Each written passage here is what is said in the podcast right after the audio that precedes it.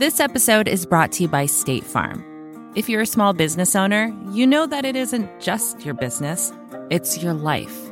And whatever your business might be, you want someone who understands. That's why you might want to check out State Farm Small Business Insurance. Why? Because State Farm agents are small business owners too, living and working in your community. That means they know what it takes to help you personalize your policies for your small business needs. Like a good neighbor, State Farm is there. Talk to your local agent today. Hi, we're Visible. We're the wireless company with nothing to hide. Seriously. Hidden fees? We don't have them. Annual contracts? Not our thing. Great wireless on just one line? Now that's more like it. Get unlimited 5G data powered by Verizon for just $25 a month. Taxes and fees included. That's right, 25 a month every month. Sorry, hidden fees. We're just not that into you. Sometimes the choice is just visible. Switch today at visible.com. Rate with service on the Visible plan. For additional terms and network management practices, see visible.com. The following podcast contains explicit language.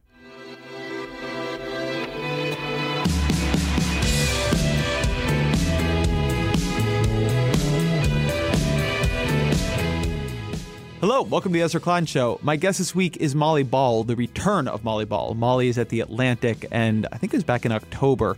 We had a, a fantastic conversation about the election, one of my favorite episodes of the show so far.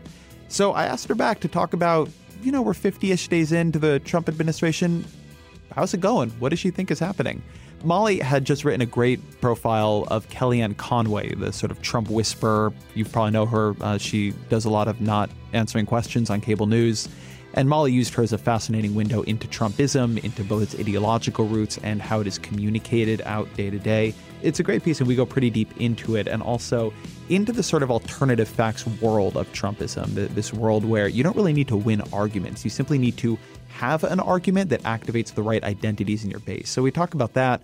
We talk about Russia. We talk about how the Trump administration is running. We talk about revisiting some of our election uh, discussions, why Donald Trump won the election, what are the competing theories for it, how do they play out currently. We talk about what the Democrats are doing, if anything, and why some people are actually happy they don't seem to have a leader right now.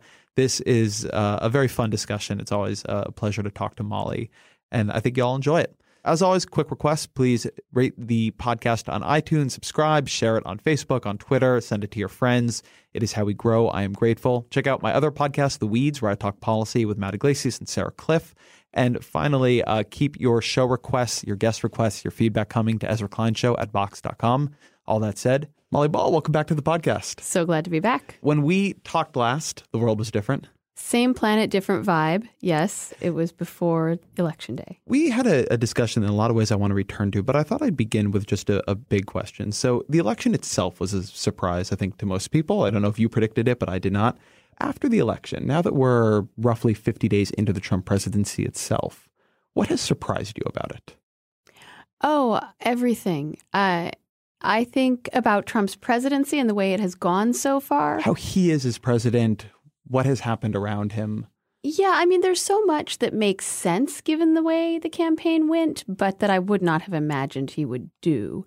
So, a lot of the behaviors, the continuing to tweet, the extent to which this administration seems so much governed by just his personality, that is certainly of a piece with the campaign and his business practices, you know, the uh, high tolerance for conflict, the tendency to pit uh, underlings against one another, uh, the skeleton crew staffing levels, they all make sense in retrospect, but are still surprising because they are not the way most American presidents do things or the way our government is, is used to operating. He hasn't, you wrote about this a few days ago, and I thought it was uh, very correct. I'm surprised he hasn't been more of a deal maker. And both of us may have been wish casting a little bit to believe that Trump would be the negotiator, the uh, the Green Lantern president that Obama was always accused of not being.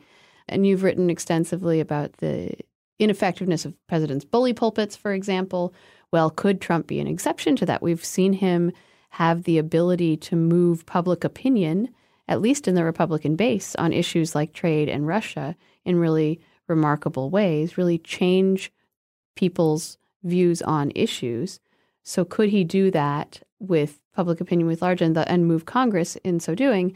Um, and so far, this whole idea that he would bring the parties together and find bipartisan areas of agreement has been very, very far off the radar of the way he has operated. I, I like the way you put that, that what is surprising shouldn't have been a surprise. I think I've suffered from this a lot that you keep watching Trump, and on a level that for me is in some ways almost subconscious, I think I keep expecting reversion to the mean.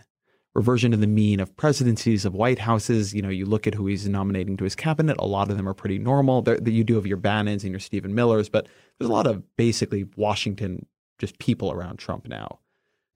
I think you, you are giving. I'm shaking a, my maybe, head at this. I'm not. shaking my head at this because I actually think that I mean this is not the cabinet that President Mitt Romney would have nominated. It's far more right wing. I think what I think right-wing. what I think is surprising about that is all the conservatives who spent 2016 trying to tell us Trump was a liberal deep down, or that the White House was going to be run by the Democrat Jared Kushner.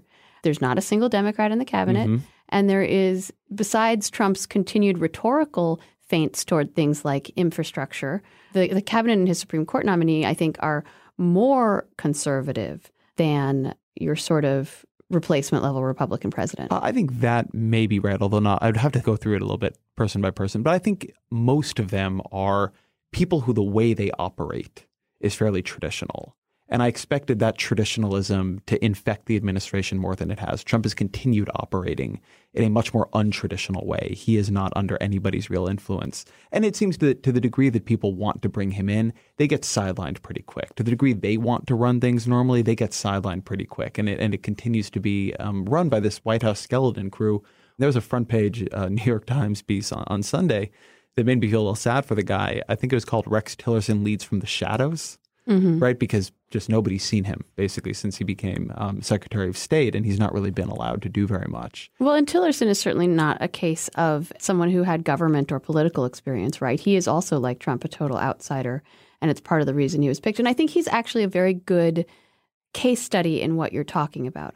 On the one hand, does Tillerson seem more middle of the road and sane and and versed in the norms of American foreign policy than, say, Rudy Giuliani would have been, who was also a candidate? Um, yes, but uh, at the same time, he is an outsider choice, and I and he doesn't seem like someone who would have been on the radar of a different Republican president. That's an interesting question. I, I was fascinated by some of the sort of speculative reporting that came out about what Hillary Clinton would have done, where there was this talk that she would have had the CEO of Starbucks, Howard Schultz, as her labor secretary. And Tillerson has felt to me like that, like the sort of one or two folks you occasionally see in a cabinet who's some kind of titan of industry or has some sort of big company they've run and come in and they are meant to do things sort of normally. And I guess that is a part of it that has been interesting to me. They have a lot of people around Trump who I think would like a lot of process. Whether you're talking about a any of the generals around him, right? The military has a lot of process and they do things in a very structured way. Whether you're talking about some of the CEO players around him, even when you're talking about some of the folks he brought up from the House, like Price and Mulvaney, who are very conservative, but are also, you know, they, they they've been working within the institutions of the American Congress. And Trump, I think, has continued to be be pretty far outside of that. And you now have a, a profile in the, the latest issue of the Atlantic of one of the folks who I associate most with that behavior, which is Kellyanne Conway. And I guess I first wanted to ask you, why did you want to profile Conway? Of everybody you could have looked at in the administration, what, what caught your eye about her? Well, she's someone I've known for a while, um, and I think she's interesting. I, I think it is remarkable the way she she's become sort of a mascot of this administration, and also, you know, in her flexible approach to the truth and to facts, she really epitomizes a signal characteristic of this administration, which is this idea that it's not so much about what's really true and not true. It's about what you can get people to believe or what people want to believe, and you can encourage them to continue to believe. She also uh, may be the most powerful woman in America. Except for Janet Yellen. Okay, that I'll But no, accept. I ta- take that I'll point. accept. Or some could say Ivanka, although she has no official That's title. interesting. But think about that for a minute. Yeah. She's the most powerful woman in America by some standard. You make this point in the piece that her strategy is she realized she doesn't actually need to win the argument. All she needs to do is create something that looks, if you squint, kind of like an argument, that is good enough for somebody who wants to be on the Trump side of the argument to buy into. She only has to create a, a space for somebody who wants to believe there's an argument to have one on their side. Absolutely. And I think that this is really the deeper phenomenon behind this phenomenon we, are now calling fake news, right? Mm-hmm. The reason there is fake news is not just because there are some teenagers in Macedonia trying to make a quick buck off Google ads. It's because when people are strongly motivated to believe something, they will grab onto anything that helps them with that gut belief. And they want to believe what they want to believe so much more strongly than they want to be presented with contradictory evidence. And this is why I think we're now seeing the rise of liberal fake news with uh, things that validate liberals' gut feelings, like stories about, you know, Russian hacked voting machines, also going viral online because people want their assumptions validated. And so the spin of Kellyanne Conway is slightly different in that regard because you're talking about making an argument. But I think it's similar where there are people who are just looking for an excuse to keep believing. And she gives them that. When we spoke back in October, you made an argument to me at that time that the lesson you were taking from the campaign was it was wish casting, uh, to, to use your term, to believe that politics was really this contest of ideas and persuasion. That the thing that seemed to be happening, and particularly the thing that we would report on as happening, these candidates making arguments, releasing policy papers, that that was a little bit of a sideshow. That what was really happening was different candidates were activating different identities in the electorate. And the identities Donald Trump activated were extremely powerful. And what seems to me to be interesting about Conway is that she recognizes that what you simply need to do is activate the identities. That When I listen to her on television and she gets a question she doesn't like, she does not try to beat back the question. She tries to activate the correct counter identity, anti establishment, pro Trump, America first, let's call it, as opposed to anti immigrant. But that is very powerful. And the thing that has struck me as, so profound within the Trump administration is that it really does seem to rely on that as a central communication device. That when they don't like something, they don't really fight the argument.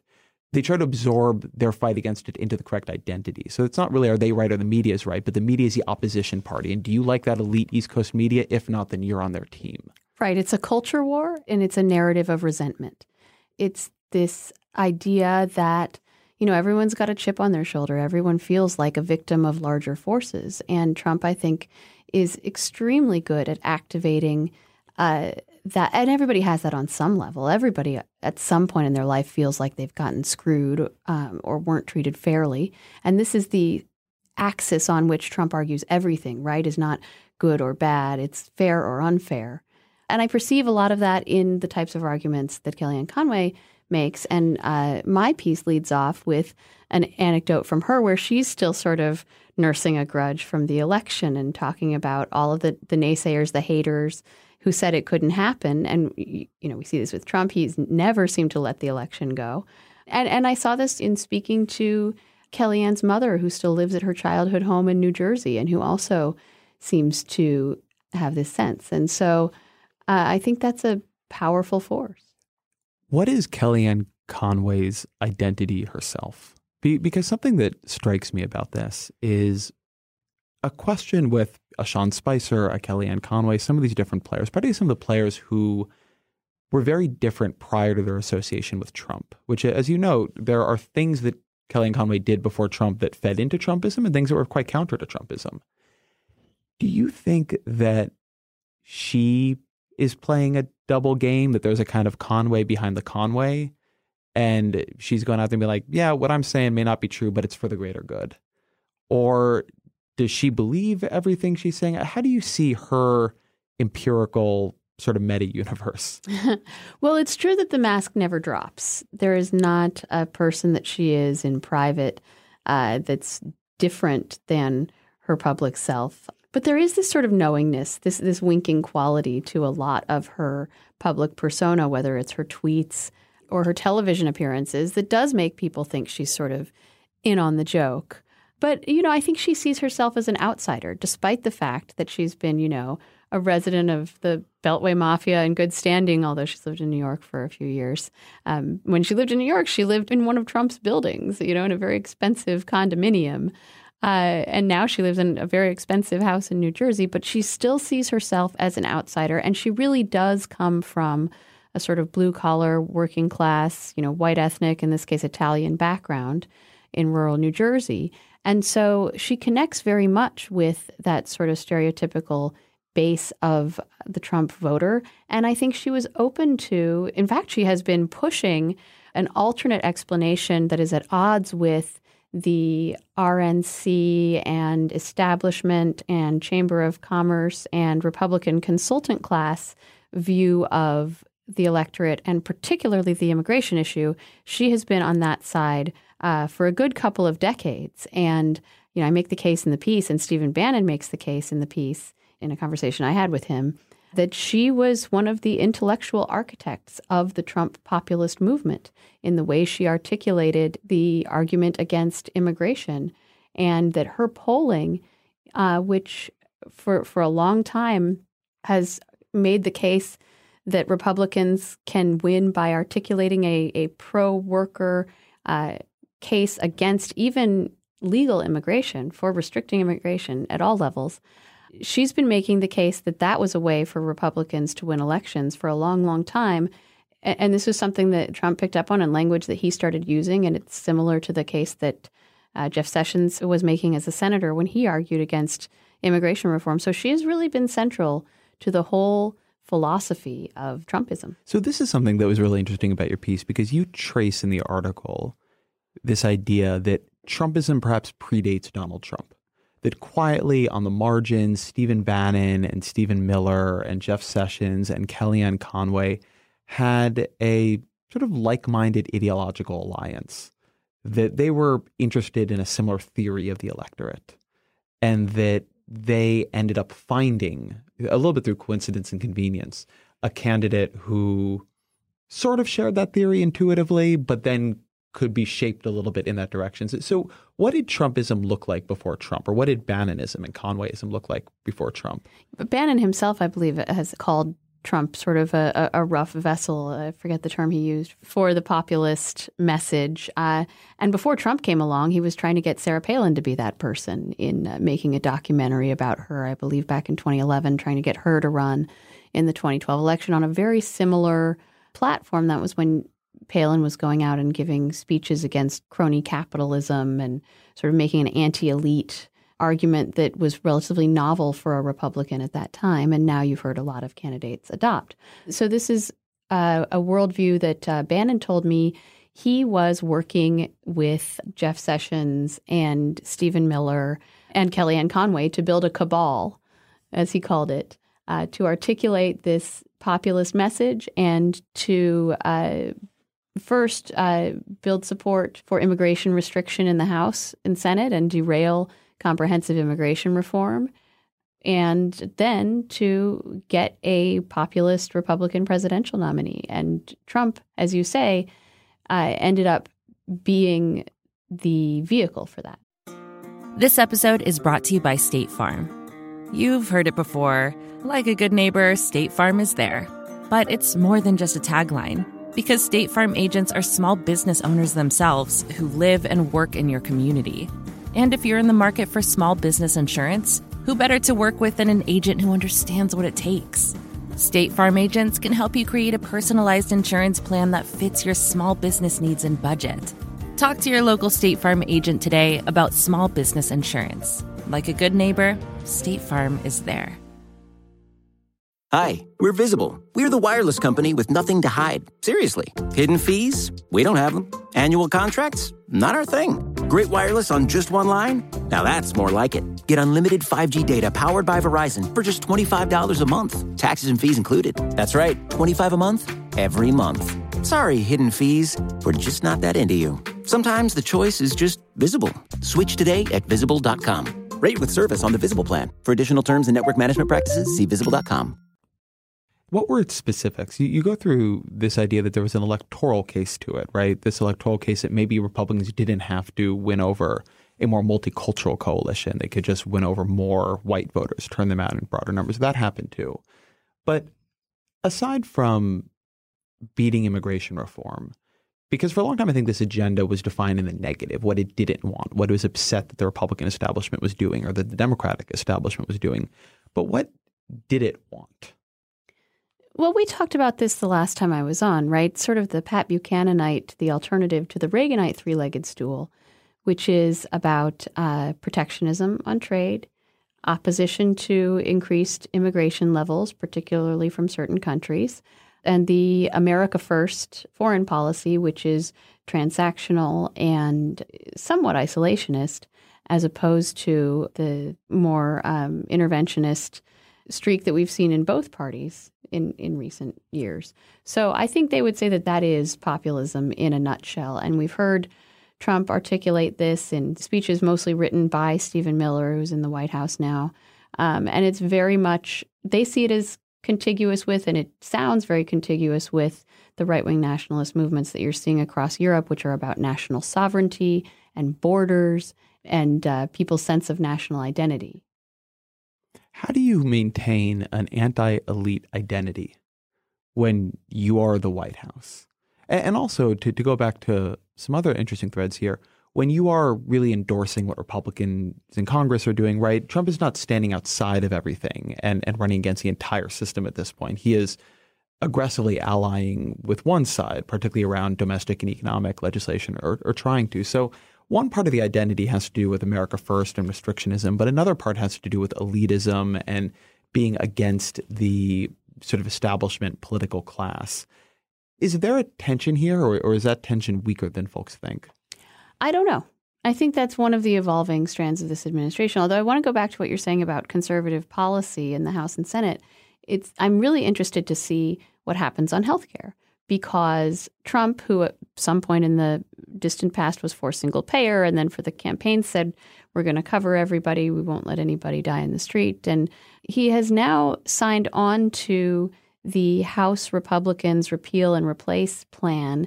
But what's interesting is uh, you have talk radio and a lot of pro Trump media trying to insist that it's Paul Ryan's plan and that it is not a Trumpist plan Eh, because they don't see it as conservative or, or, or as consistent with Trump's message. So it will be interesting to see if Trump can make this bill his bill and then use his popularity with the Republican base to make Republicans both in the electorate and in the Congress embrace it because uh, so far the rollout's been a little bit rocky. You know, there's tax reform as well. We know that Trump's instincts are toward protectionism. We know that the Republican Congress is very much on the other side of that issue in favor of free trade. And there's been an internal fight in the White House over where they come down on the border adjustment tax. And Trump himself seems to still want tariffs. Uh, and so where will that go when and if they take a stand and when and if there's a piece of legislation? I find it interesting that while uh, the Trump administration has pulled out of the TPP, which the United States never ratified anyway, so that's just sort of no change in policy, uh, he hasn't pulled out of NAFTA as he promised he would sort of instantly do, uh, which would start a trade war. And so they are proceeding a little bit more carefully, uh, and I don't think we know yet where those things are going to end up. So uh, it's been really fascinating to read Breitbart during this because mm-hmm. Breitbart has had this consistent message, which is Paul Ryan is tricking Donald Trump. That Paul Ryan and Ryan's allies in the White House, which tends to be Reince Priebus, they're pulling the wool over his eyes. They had this interview with Rand Paul where Rand Paul literally said they're pulling the wool over Donald Trump's eyes. And it reminded me in older monarchies, when the monarch was supposedly divinely inspired, the monarch could never be wrong. It had to be the advisors who were misleading him. Right? The monarch's instincts always had to be good, but there could be evil people around him who, who were tricking him and, and leading him down a dark path. And there's been a, a dimension of this uh, in the sort of fight over what Trump really believes and who Trump is. That if they don't like something, it's not that Trump is wrong. It's that Trump is being tricked by these sort of evil establishment players. And, and that's been fascinating. It's a very different dynamic in an opposition than you typically see. Yeah, it's interesting. I mean, there's so much Kremlinology that goes on, and uh, I've resisted falling down that rabbit hole only because uh, it, seems pointless. You can never possibly know what the truth is because no one will tell you what's really happening, and everybody has an agenda.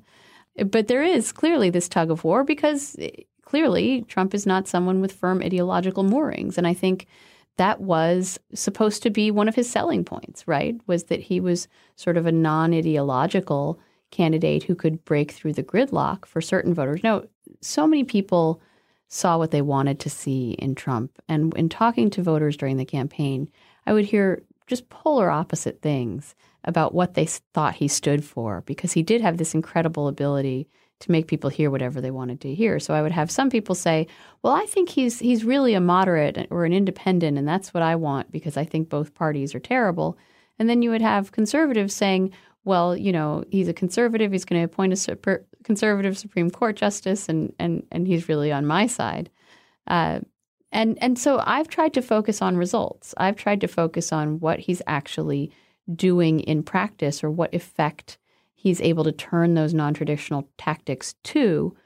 Um, and I think the jury's still out, but I do think that there's a lot of tea leaves we can read in terms of how it's gone so far. And like I said, I agreed with your analysis the other day that it's been surprising that he hasn't made more of an effort to be a transpartisan president.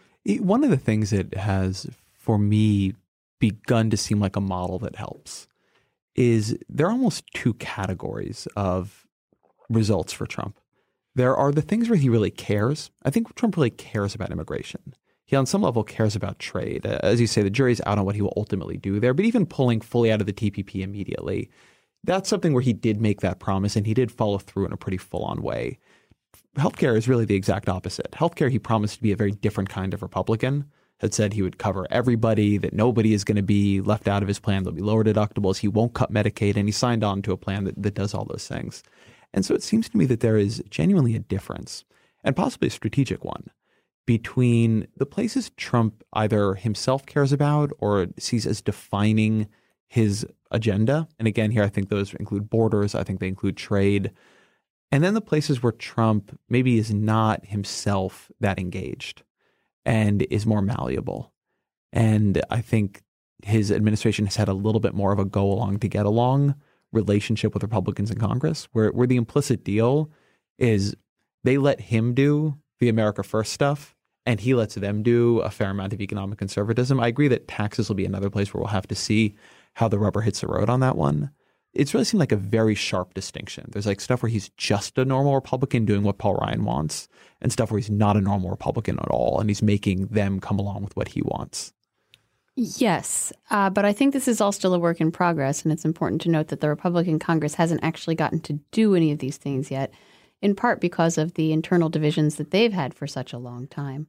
And in part because, you know, give these guys some credit, they actually believe this stuff. The conservatives in Congress really believe in, you know, rolling back the intrusions that they perceive in Obamacare or the, the ways in which it has, uh, in their mind, ruined the healthcare markets. And so, and they really do want conservative solution to this and don't see uh, the Ryan plan as a full repeal that they actually wanted and actually promised. And, you know, fiscal conservatism as well. There's a fear that Trump is just going to blow up the deficit by, you know, expanding military spending and potentially trying to spend more money on infrastructure and cutting a bunch of taxes at the same time. So there's only imaginary revenue that comes from imaginary economic growth can fill that hole.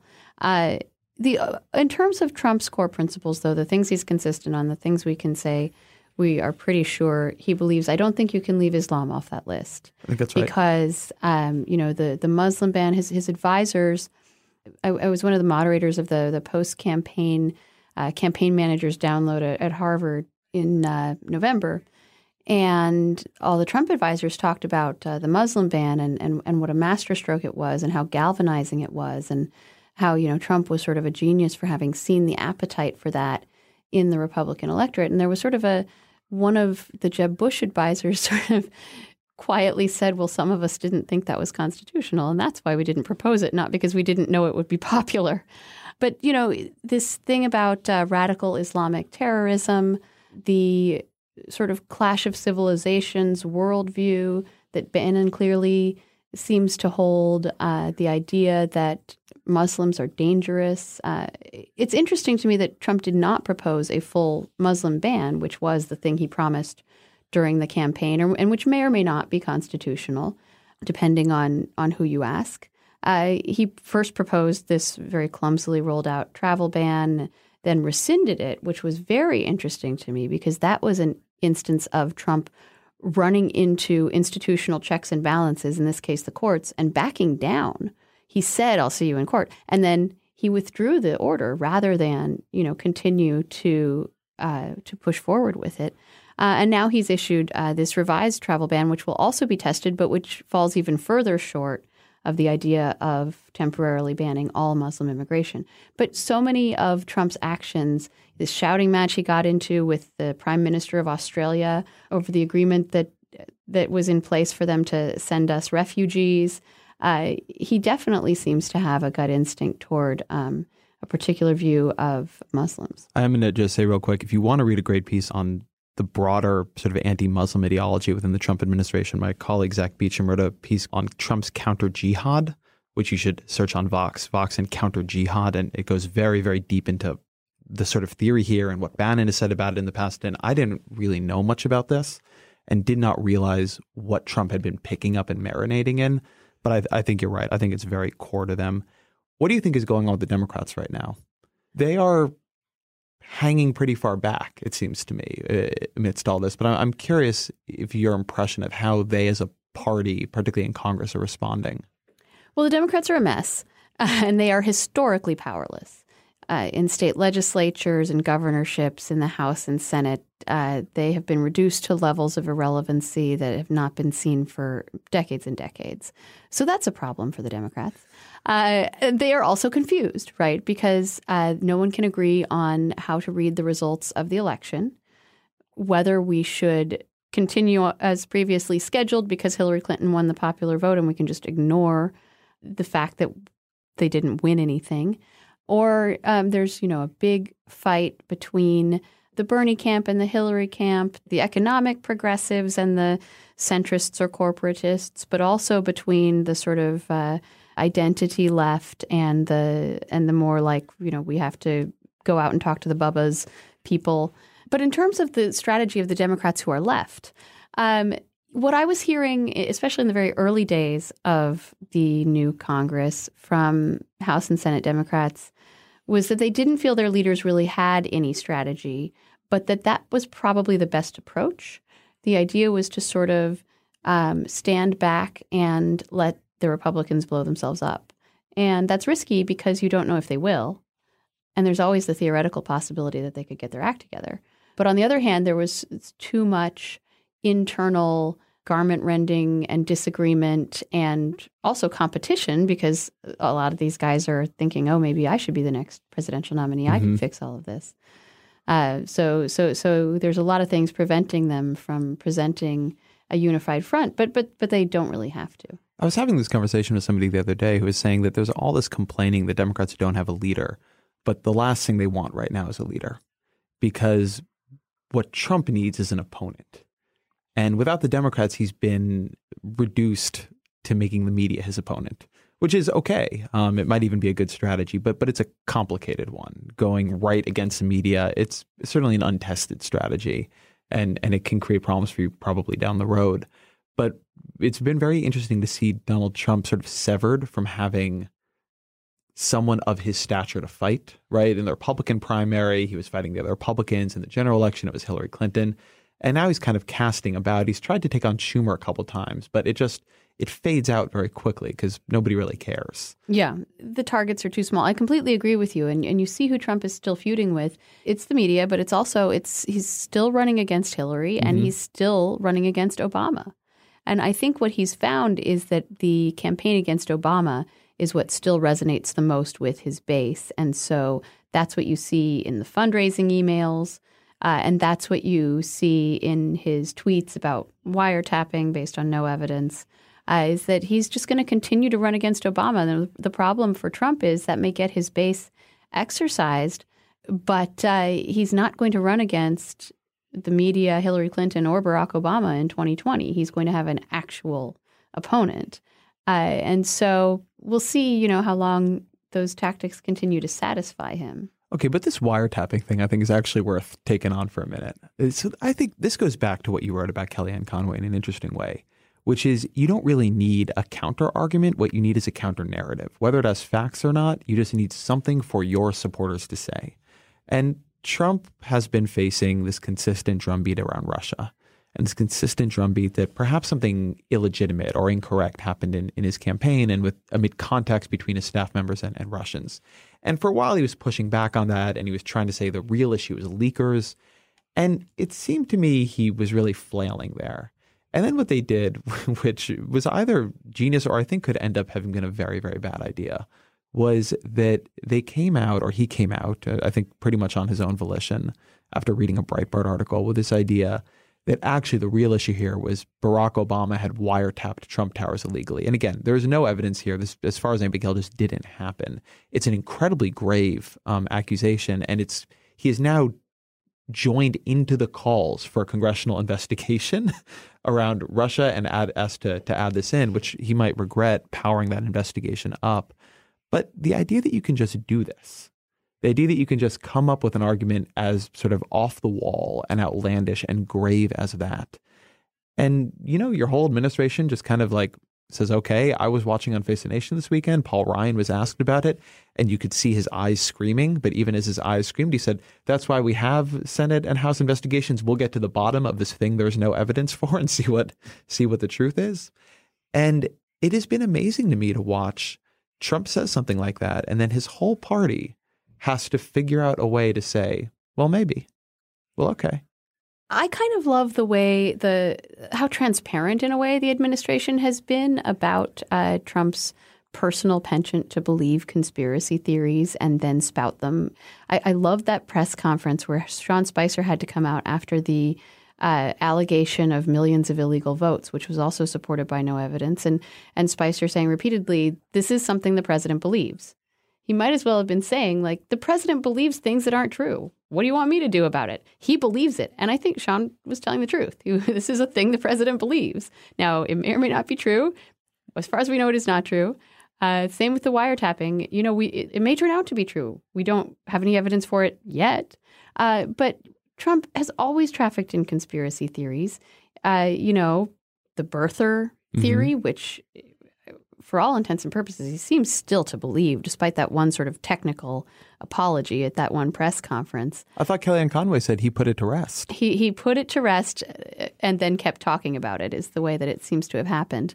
And uh, Ted Cruz's dad was involved in the JFK assassination. He's surrounded by conspiracy theorists. You know, Roger Stone is uh, still a good friend of his and is a major uh, spouter of conspiracy theories. And all of these websites, you know, from Breitbart to Newsmax to Infowars, who Donald Trump, you know, loves Alex Jones, and and they spout these conspiracy theories too.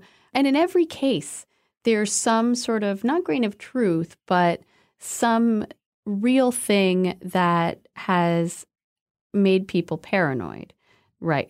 Uh, and paranoid enough that they're probably they're poised to believe it. So in the case of the wiretaps, you know, well, we know that the Russian ambassador's phone calls were all being recorded, and that's how we found out that Michael Flynn wasn't telling the truth about what he said in those calls, because every time he got on the phone with the Russian ambassador, the intelligence community was getting a transcript of it.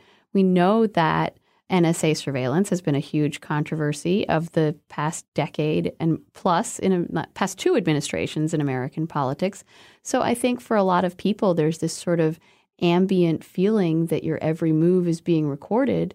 So for Donald Trump to say they were tapping my phones doesn't even seem that far fetched. I think that's right, and even if it is far fetched, because I want to I want to keep that out there. In that way, I think Donald Trump. I heard Ross Douthat or somebody described him as a one man cable news focus group. That he is in some ways an extremely good barometer of what somebody who just sits around watching cable news all day and which he does. Which he does. And has very strong but often uninformed opinions about American politics, might be willing to believe.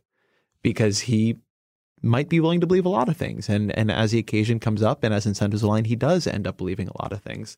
This is one of those things where the reversion to the mean didn't happen, where despite having the vast informational resources of the American government behind him, That changes a lot of presidents when they come into office. Not so much that they were irresponsible before, but they get very weighed down by the weight of what they know. You can you can see it happen to them. It happened very much to Obama. It happened to George W. Bush.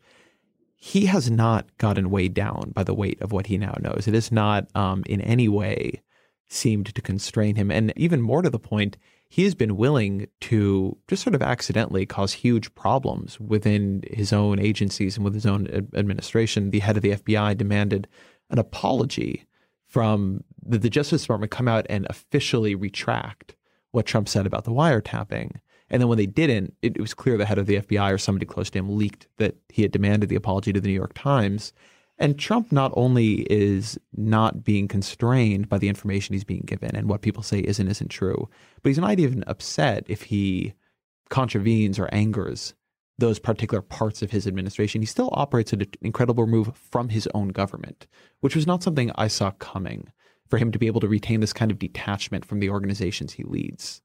Yeah, well, and I think for a lot of his supporters, this is uh, exactly what they wanted. This mm-hmm. is the disruption of the system that they wanted. This is a man who is bigger than the bureaucratic processes of the permanent governing class and who is able to break up that system, who is not going to be sort of tamed by the way things are supposed to work, right? Who's going to keep trying to blow things up and who has has, has enough of a a, a sense of uh, confidence that he's not bowed by the so-called experts. I, I think you said it yourself in this conversation. He's he seems to be his own man, and that's what a lot of people wanted.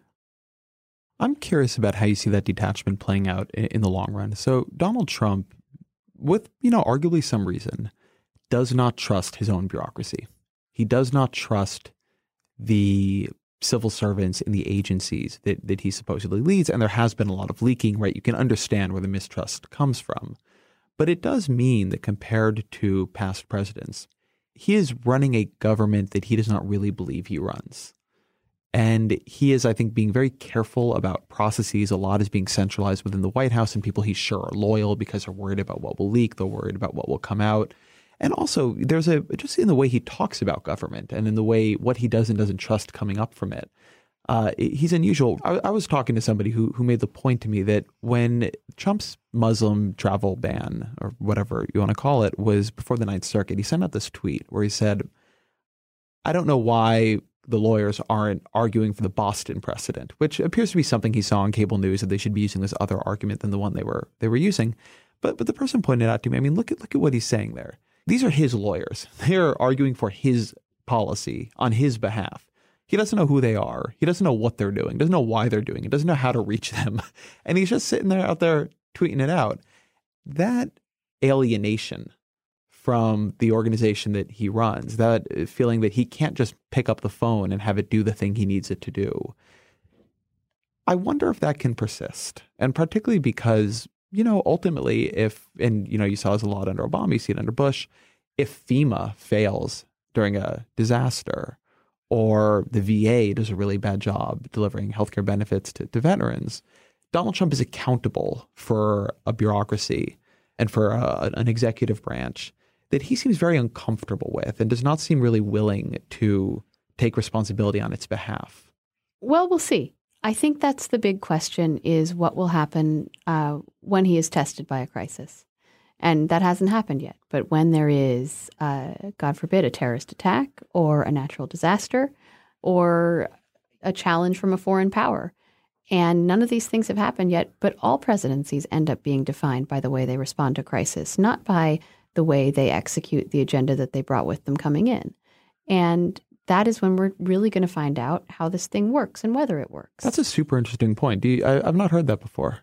Oh, I thought it was a pretty common theory. I feel like I've heard it from presidential historians. I definitely didn't come up with it. Huh. Uh, but I think it's true if you look at the historical record, uh, because the best intentions fall apart when you have to actually respond to events.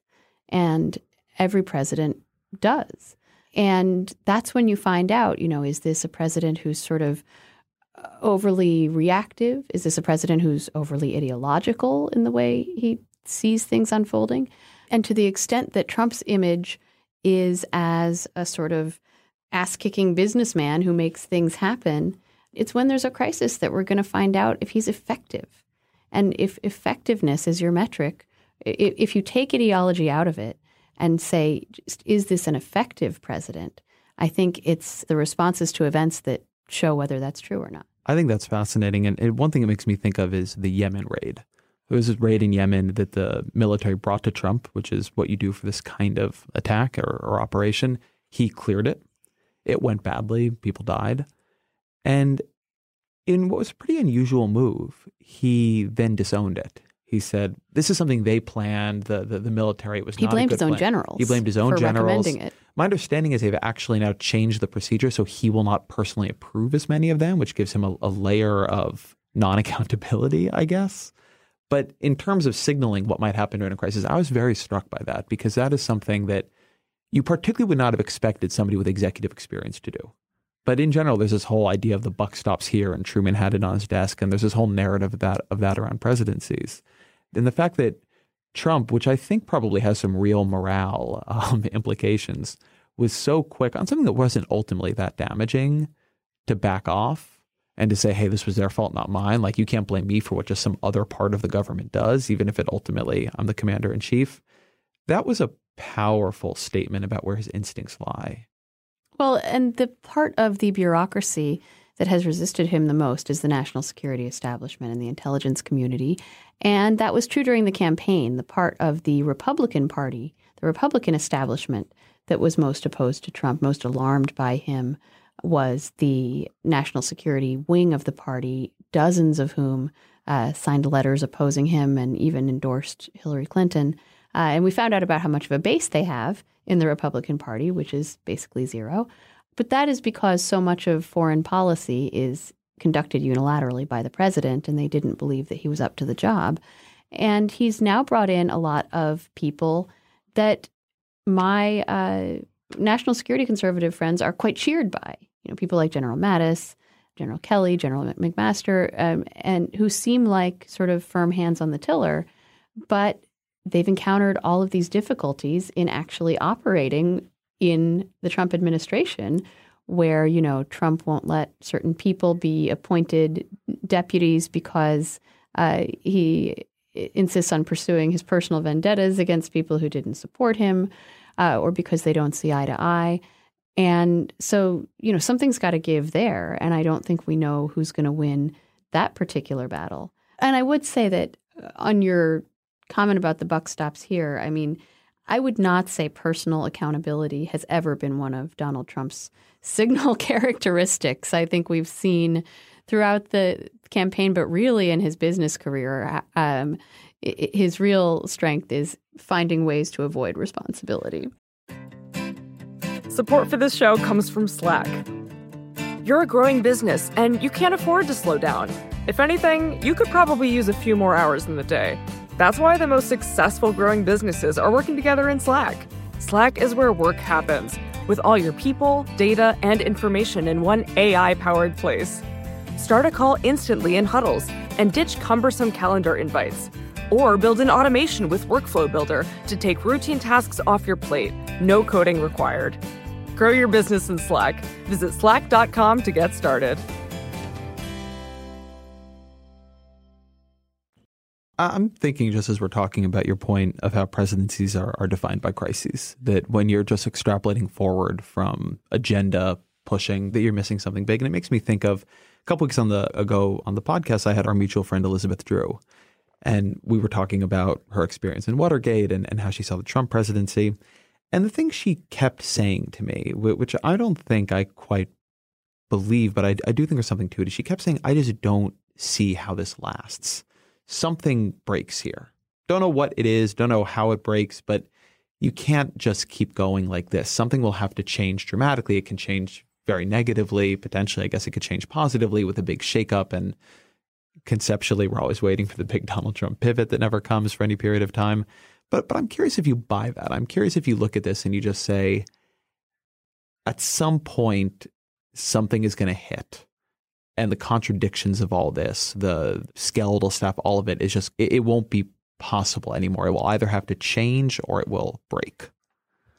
I'm very much of two minds about this. And I think in a lot of ways it is the big question. And um, to bring it back to my profile of Kellyanne Conway, it's also sort of the note that I ended that piece on, not to spoil it for anyone. Please, if you haven't read it, turn off the podcast right now and go read The Atlantic and then come back.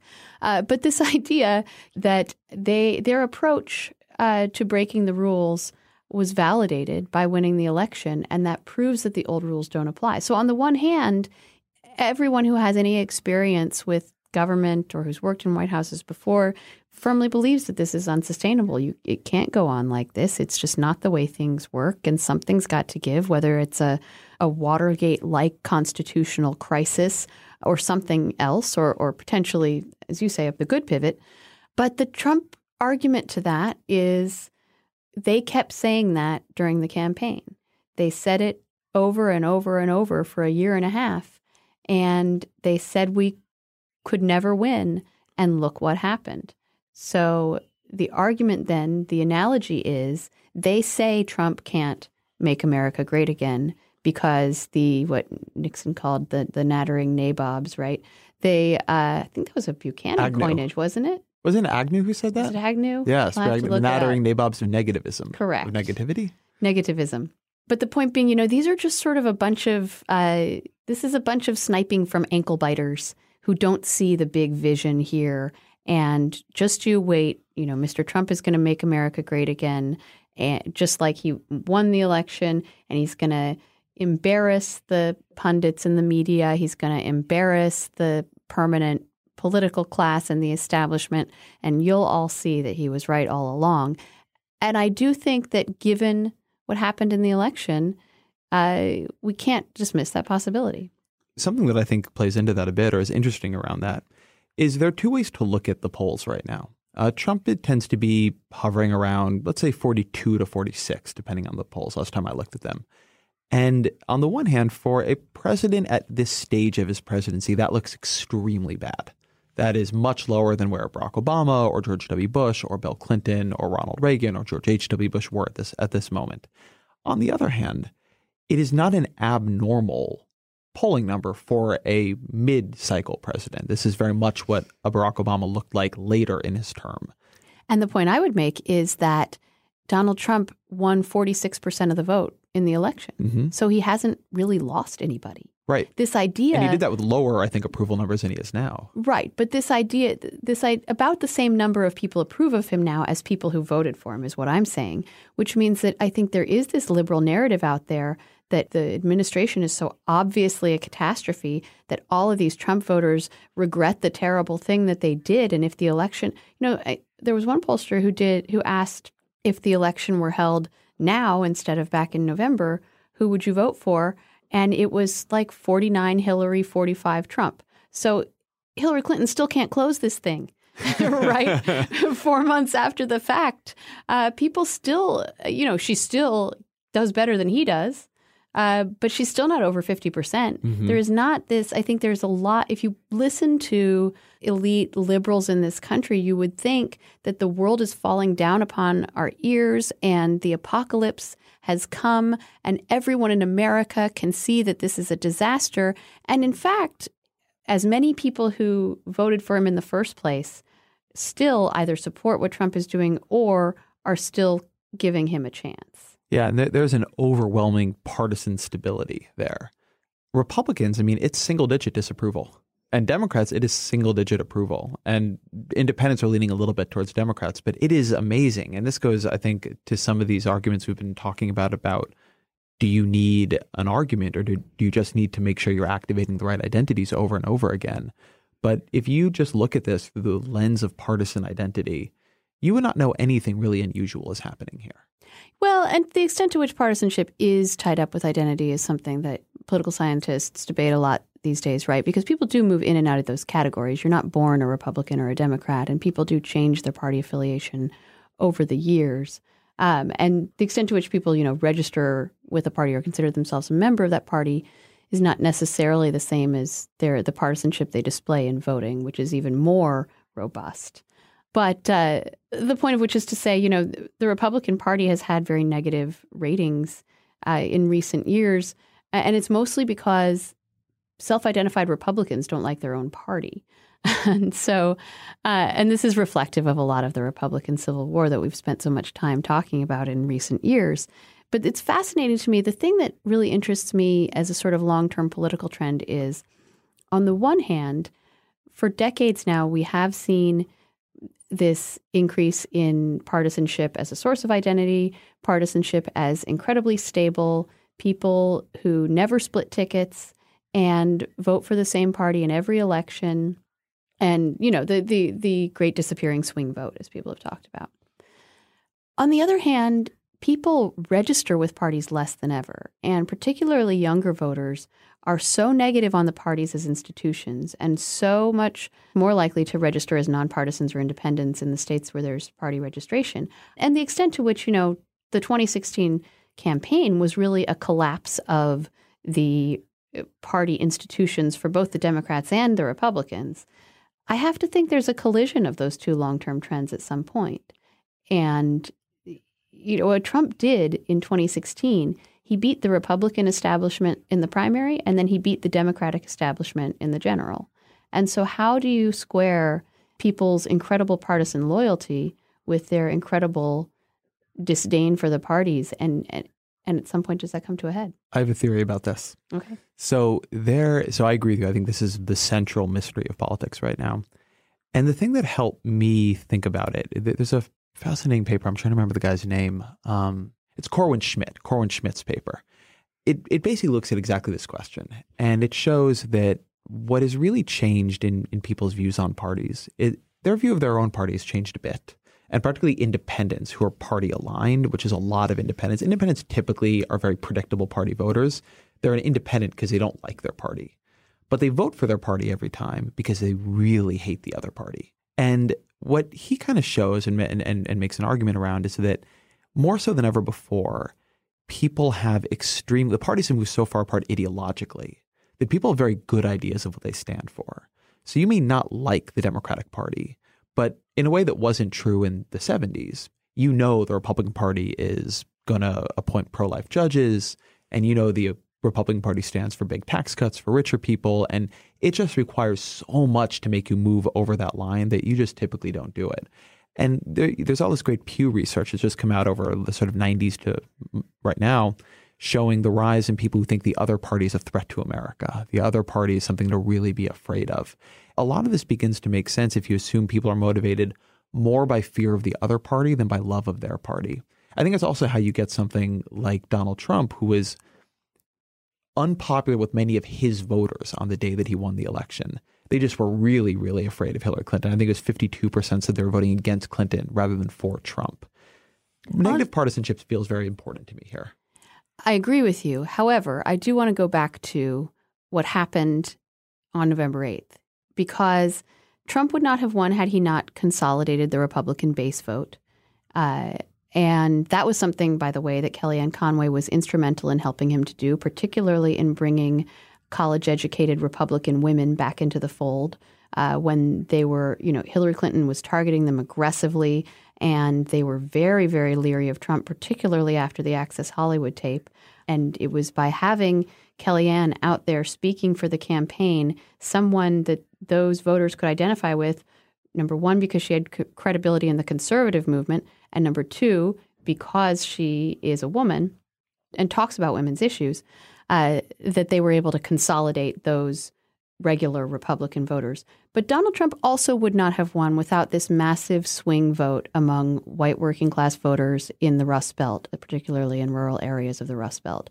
The reason no one thought Donald Trump could win Michigan or Pennsylvania or Wisconsin uh, was be- the reason that was a blue wall was because these voters have been solidly Democratic, including throughout the Obama years. And those voters swung for Trump. My friend Craig Gilbert at the Milwaukee Journal Sentinel did a fascinating breakdown of all of the localities in Wisconsin and how they voted in 2016 versus 2012. And of, I want to, I'm going to botch these numbers, but of, I want to say 1,500 localities, jurisdictions of whatever size in the state of Wisconsin, 500 of them went for Obama in 2012 and Trump in 2016. And the average size of those localities the average population was 800 people. So all of these small communities, and particularly, as my colleague Ron Brownstein writes about so much, the non college educated white voters in these communities, there was a massive swing to Trump. So it wasn't only by, he, he needed both of those phenomena to win. He needed a swing vote on the one hand, and he needed stable partisanship uh, simultaneously. They were both necessary but not sufficient conditions. But if you believe that, you know, partisanship is etched in stone and people vote the same way in every election, 2016 and the shattering of the blue wall totally ruins that thesis. So I'm not sure I'm I'm as I find that thesis as ruined. I think a lot of what you're saying what you're saying is valid, of course, but one difference between elections is just like literally who turns out. And this is something that is just very hard to tell in the data. We know that counties have swung from Obama to Trump, and we can certainly find anecdotal of this particular voter went Obama to Trump. And and I and I do think there are a bunch of them out there. But it also seems that who turned out was slightly different. And a lot of these things were very slight, right? You're dealing with a very, very close election in Wisconsin, a very, very close election in Michigan. I saw one um, poll suggesting that, or one analysis suggesting that if black turnout, if African American turnout had just been exactly what it was in 2012, Clinton probably would have been up over the hump. And that's not to say any one group is responsible. It's a lot of changes across a lot of groups, but that who was pulled out was a little bit different in this election. And particularly in those rural areas, that made a very big difference. Sure. And I don't want to discount also the uh, potential voter suppression piece of this, mm-hmm. because when you talk about depressed African American turnout, yep. uh, I don't think the evidence is in yet, but I don't think we can discount all of the voter ID laws that were passed in a lot of these states. At the same time, you know, I saw it anecdotally, and, and it's certainly true that Hillary Clinton a, would never have the ability to inspire African American voters the way Barack Obama did, but B, f- really failed to mm-hmm. um, inspire particularly younger yep. African American voters. And there were a lot of people sounding the alarm with her campaign, and her campaign was not listening in the run up to the election. Um, but, but you know, who turns out to vote beyond the factors of uh, who physically can uh, is who wants to vote people talk about midterm turnout being different than presidential year turnout. Well, that's not a, a fact of nature. That's who mm-hmm. wants to vote and who thinks it's important to vote. So, yes, a lot of the swing in those counties in Wisconsin is who decided to vote this year, who didn't vote before. But that is also a swing effect, a motivating effect, right? It's, it goes back to Sean Trende's missing white mm-hmm. voters theory and the idea that, you know, a lot of the reason Mitt Romney lost was because he left all these votes on the table of people he didn't speak to because they were working class voters who didn't see him as representing their interests. This to me is where I find a lot of the election commentary focuses to me on the wrong question. That I think there's a tremendous amount of trying to disentangle what gave Trump his winning margin. What happened that created enough votes for him to pull very narrowly ahead in a Wisconsin, a Michigan, a Pennsylvania? And there, I think there are a million really good explanations, right? You can, if you ran that election a thousand times, you know, as, as Nate Silver does in a model, I think you would get a lot of different outcomes, right? If things were just, you know, weather is a little bit different one day, if the Comey thing never happens, right? That's where you get, you know, the Democrats have very self-serving explanations about this. I think the the really important thing that happened is one that you identify, which is not how Trump got from I don't remember the exact vote totals, but let's say 46 to 47.2 or whatever it was but how he got to 46, which was fundamentally consolidating Republican and Republican leaning voters. And that to me is the fascinating part because he had extremely high negatives in the Republican primary. I mean, there was a real sense that possibly he could be a candidate who would win the primary, but would win the primary and you would have a 60% um, swing against him because so many Republicans would stay home or they would vote for the opposition. Hillary Clinton certainly had a campaign message that was built to be relatively non-ideological. She, I don't think, I don't think was able to pull that off because of her own branding, which is quite ideological. But she had a campaign message aimed at, you know, maybe you don't agree with me, but this guy can't be commander in chief. You can't trust him. And and that to me is where uh, the negative partisanship really played a, a pretty central role. I think that negative partisanship gave Trump, for all his idiosyncrasies, for all the things that made a lot of Republicans pretty uncertain about him. I think even on the day of the election, polls showed 60 some percent of voters, which included ultimately a lot of the people who voted for him, did not think he was qualified, did not think he had the right temperament, but they're willing to vote for him anyway because the alternative was worse. And I just think the alternative is worse in American politics is getting to be a stronger and stronger argument. And also, in some ways, a putting aside the term worse, a more correct one as the parties become further apart, as we get sharper and sharper choices between the two candidates. I think it makes sense that you see less swinging around. Um, I think it makes sense that you see a more stable electorate, which I think overall you do. But that to me, if I took one lesson from the election, it's that the big thing I got wrong was I didn't see Trump consolidating to 44% as well as he did. Because then after that, there were specific people he pulled out that gave him enough to to pull it home. And I think that goes back to what I was saying about the the two things needing to happen in tandem: the the, the partisan consolidation plus the swing or newly galvanized vote. But and but let's not forget the alternative in question. Uh, and how disliked Hillary mm-hmm. Clinton mm-hmm. was, and how in denial her campaign was about that. You know, I think my pet theory is that you know the people around Hillary Clinton all really liked her, they didn't think it was fair or they didn't really believe all of the evidence that a lot of people didn't like her. And um, as someone with uh, with Bernie Sanders' campaign said at some point, like that was that was sort of a pre-existing condition for Hillary. That was baked in. People just didn't like her, but her campaign persisted in in sort of uh, ignoring or downplaying or or looking past that. Uh, I think because people around her did like her. A lot of the people around Donald Trump don't like him. They totally got that a lot of people didn't like Donald Trump. They were running a campaign that was despite Donald Trump's, you know, personal likability, and they were not deceived by it at all. They they did not have any false sense of how people felt about Trump as a figure, and they just sort of worked around it. I want to take a sort of sharp turn in the, the conversation, talk about both your piece that came out um, just today, when on the day we're talking, um, and also broadly Russia. You have this piece. It's a little bit about the sort of espionage and, and spy and in foreign influence economy within Washington. So, do you want to just lay out the sort of broad strokes of that that first as a framework here? Yeah, sure. Um, and this is another point at which you, the listener, can pause the podcast and go read my piece in theatlantic.com.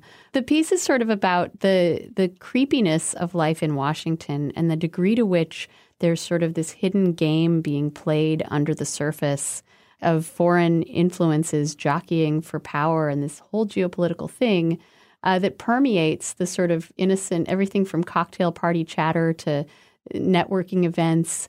There are just these moments in life in Washington, and so and to me, it's epitomized by this whole game we're now playing of who met the Russian ambassador.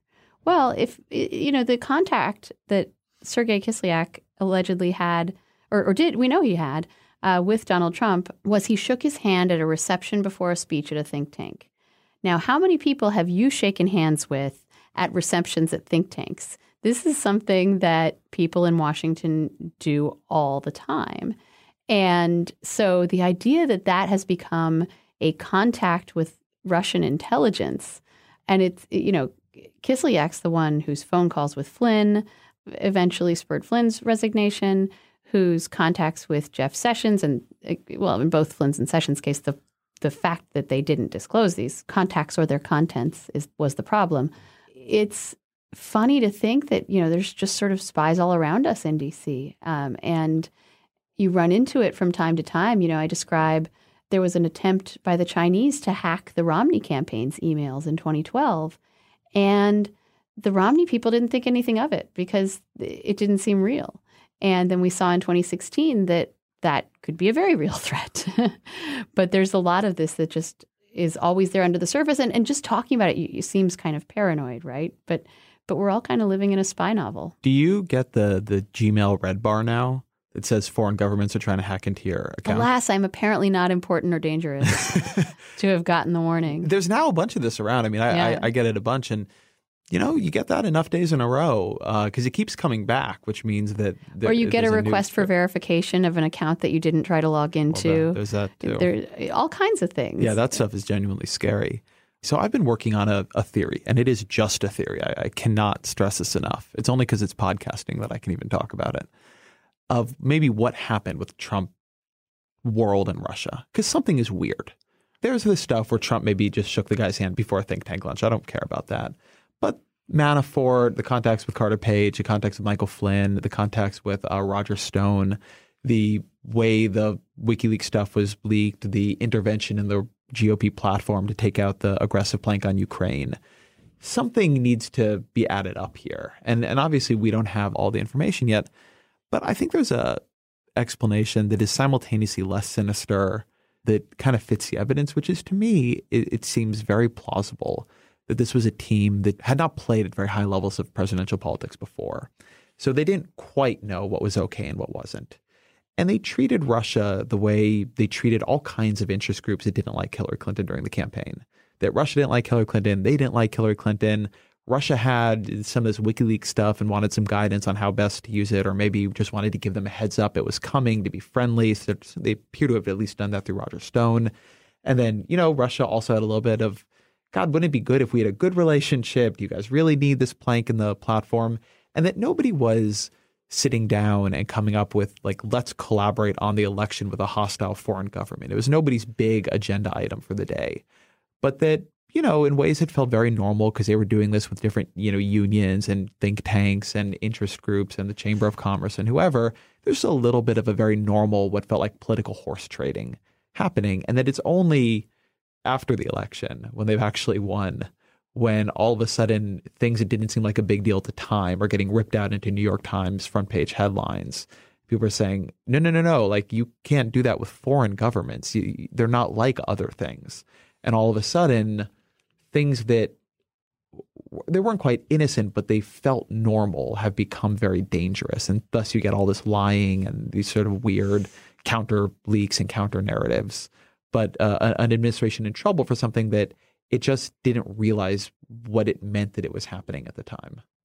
Well, I'm not a Russia expert. And as you say, we don't have all the facts yet. Um, and I don't have my own theory about this. I will say it is a, a wonderfully rich irony that Trump is now the subject of a lot of conspiracy theorizing as someone who's been the proponent of so much conspiracy theorizing. I mean, were he so disposed, who could do a better job of connecting all these dots and making the case for the grand conspiracy than Alex Jones? I mean, if you know, if there if Alex Jones weren't pro Trump or Glenn Beck back in the day on or the Donald chalkboard on the ch- no, but Glenn Beck was way better at Sure. this, right? Putting it all up on the chalkboard and identifying the obscure roots of things and unfortunately, they have not taken up this particular cause. So I would say the experts that I have talked to seem to think that Trump was a convenient vehicle for the Russians to cause chaos. Mm-hmm. And their agenda is chaos, not a particular result. And that is what they achieved by getting Trump elected. Again, as a non expert, I don't feel like I have the expertise to, to weigh in. But it's not just an opportunism that anyone could have exploited. I do think we have to look at specific characteristics of Russia and Putin in this because it is very clear that Trump admires Putin for exactly the reasons.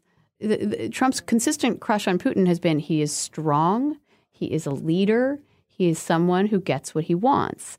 And to the extent that we can understand Trump by understanding his, some would say, fetish for authoritarianism, or at least his worldview of sort of machismo and dominance, I think that is very revealing. Uh, and then this clash of civilizations narrative that we're talking about, this idea that we are engaged in a global war with Islam and that Russia is an ally in that particular conflict and therefore, you know, allying with Putin against Islamic extremism is more important than uh, whatever previous disagreements we might have had with the Russian regime. I think that's also an important component of it. I think that's right. And then there's a very fundamental transactionalism to the way Trump deals with the entire world. If you say nice things about him, he will say nice things about you. It almost doesn't matter who you are. And one thing Putin did was say nice things about Donald Trump.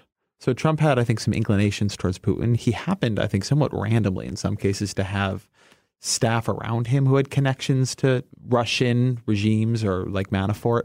But also, Putin came out and was very complimentary of Trump, and Trump is complimentary back. And I think that also creates some of that feeling of, of friendliness where other candidates who are more one i think hemmed in by traditional ideological structures of american politics but two are just a little bit less susceptible to both flattery and criticism would have just steered clear of the entire situation well, uh, one of my favorite quotes Mark Twain once said, It is human to want to be liked. One can even notice it in the French. So, uh, susceptibility to flattery is a universal human characteristic. Uh, but yes, I mean, there was this Trump Putin bromance throughout the election. And this is going to be one of his big flashpoints with the Republican Party if it ever comes to a head, right? Because you have a Republican Party that, for the most part, has been very anti Putin, very anti Russia. Uh, some Republicans still very vocal in that perspective, particularly Senators McCain and Graham. Uh, others not sure where the base wants them to go on this. You know, if Trump's uh, victory signals, uh, and we've seen in a lot of opinion polling showing that a lot of Republican base voters feel a lot more warmly toward Russia now than they did before Trump took up the issue. So that is something that that actually could really be a conflict, and I think trade is the other one, where you, there was that one day episode where it seemed like the Trump administration really was going to impose a 20% tariff on Mexico. And you did see a lot of Republicans in the Senate come out against it. So, you know, I think a lot of Democrats believe that, that Republicans are just ready to lie down and carry Trump's water no matter what he asks them to do, no matter what things they said they stood for, he wants them to, to reverse. I think those are a couple of areas where it won't be that easy. Molly Ball, thank you for being on the podcast again. Thank you so much. Thank you, Molly. Thank you to all of you for tuning in. Thank you to my producer this week, Efim Shapiro. The Ezra Klein Show is a Vox.com and Panoply production, and we will be back shortly.